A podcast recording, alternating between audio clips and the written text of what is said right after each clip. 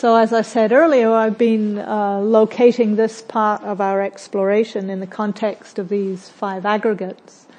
And I'd like to move now to just give a fairly simple overview of the last three, which are all forms of mental activity, basically perceptions, volitional formations, and consciousness. And I'm just going to give a brief overview because even within the Pali Canon, these things are defined differently in different suttas, quite light, slightly differently. And also in the teachers and articles that I've read, there are slightly different emphases and slightly different definitions.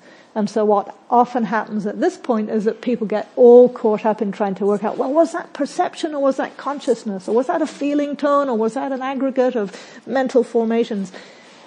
And as I was saying earlier, these th- these five are all interplaying and interrelating all the time. So it's pretty rare that we can very def- defin- definitively say this was this and that was that.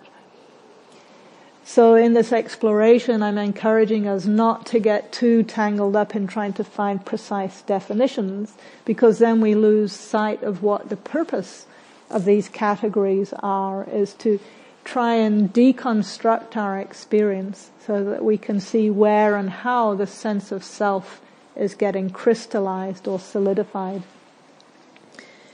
Having said that, um, it's helpful to have at least a, a working definition of what these three are. And even though they're laid out in a sequence from form or body, material form, feeling tone or Vedana, perception, volitional formations, and then consciousness, consciousness as some people have pointed out, comes first, because if there was no consciousness, there would be no capacity to recognize feeling tone or perception and so on. So in this context, consciousness is defined in terms of the six sense bases. So there's seeing consciousness, hearing consciousness, tasting consciousness, t- smelling consciousness, touching consciousness, and mental activity or thought consciousness. And in the classical teachings, consciousness doesn't arise, arises together with an object to be conscious of and the working part of the brain that can see or hear or smell or taste or touch.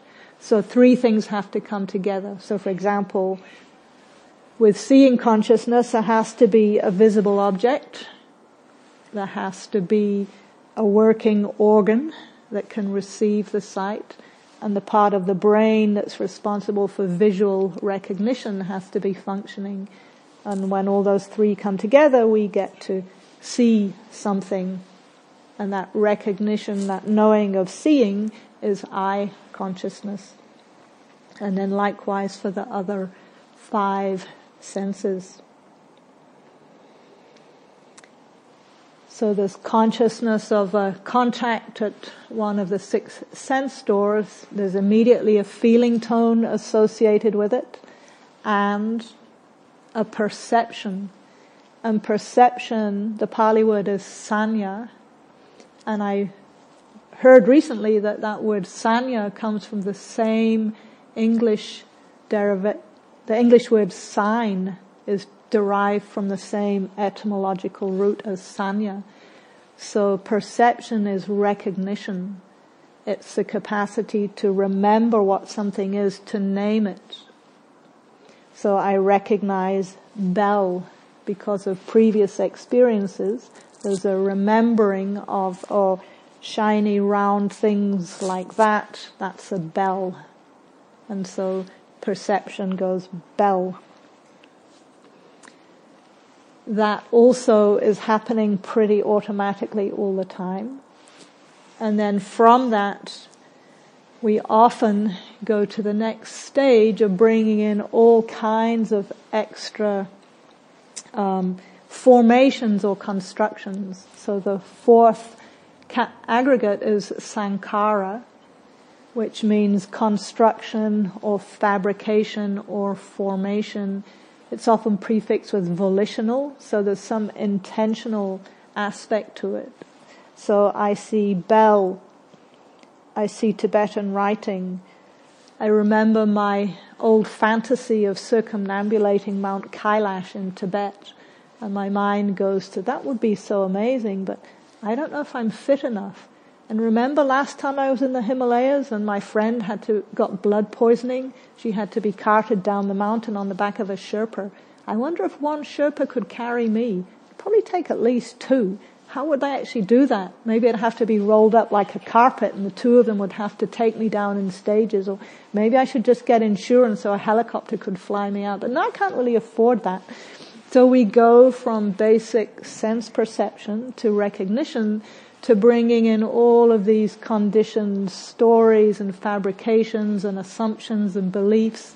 And usually all of these refer back to me, my story, who I am, my narrative, my history, my views, my beliefs, and so on.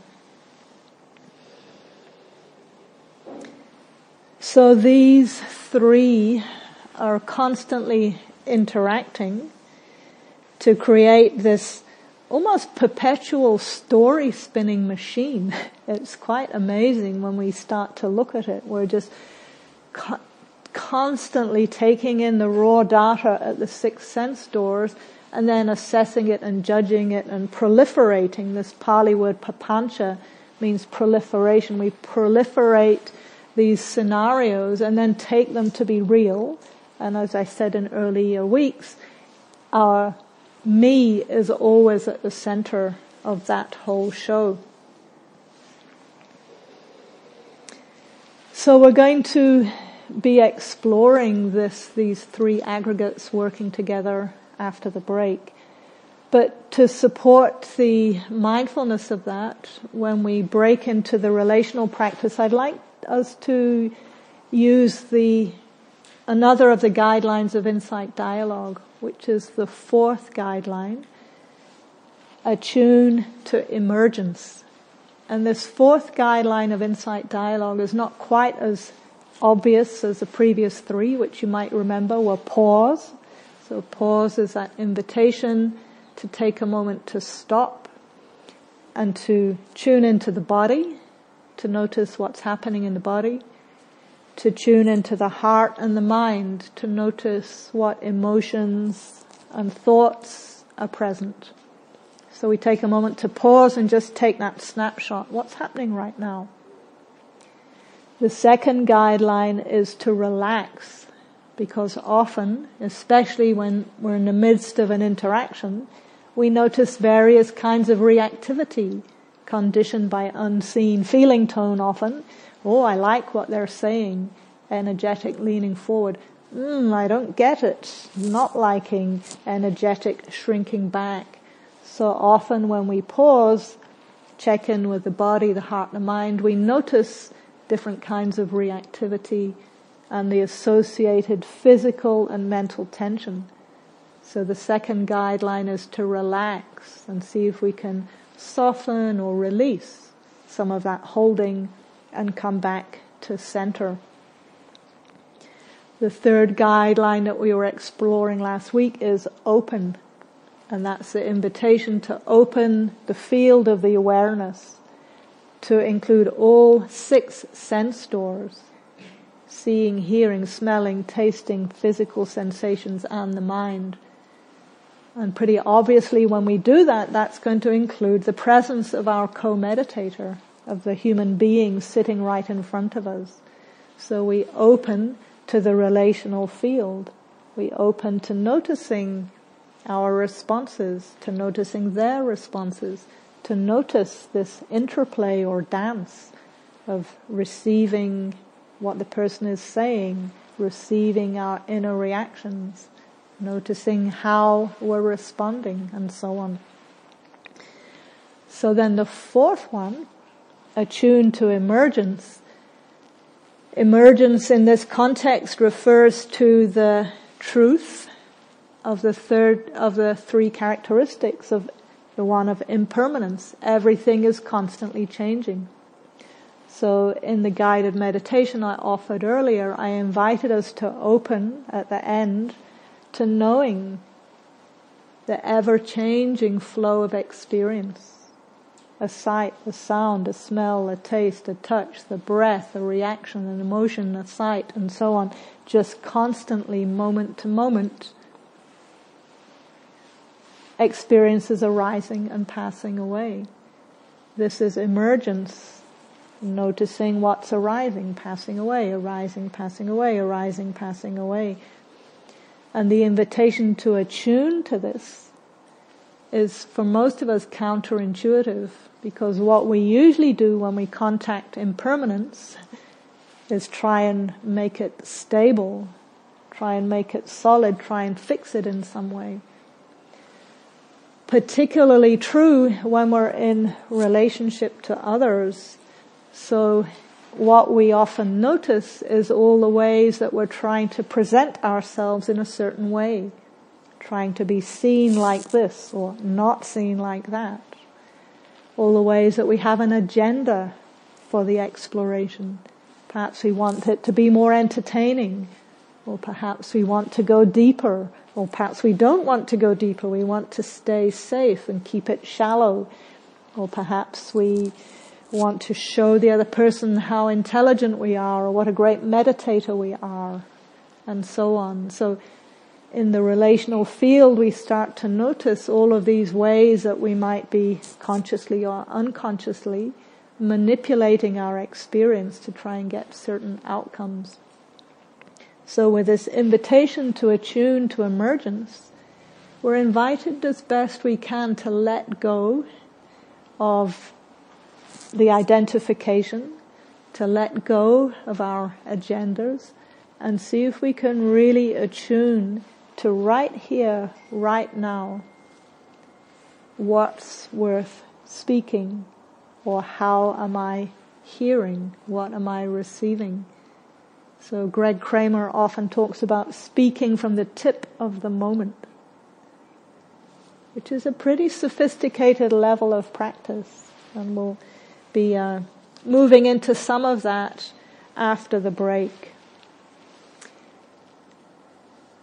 So let's take uh, a short 10 minute or so break. And just before we do that, I invite you to find a new partner to work with and then to sit your, set your chairs up together around the room. And then after the break, you'll be coming back to that partner. We'll do an exercise individually first and then you'll join your partner after that. Okay. So thank you for your attention.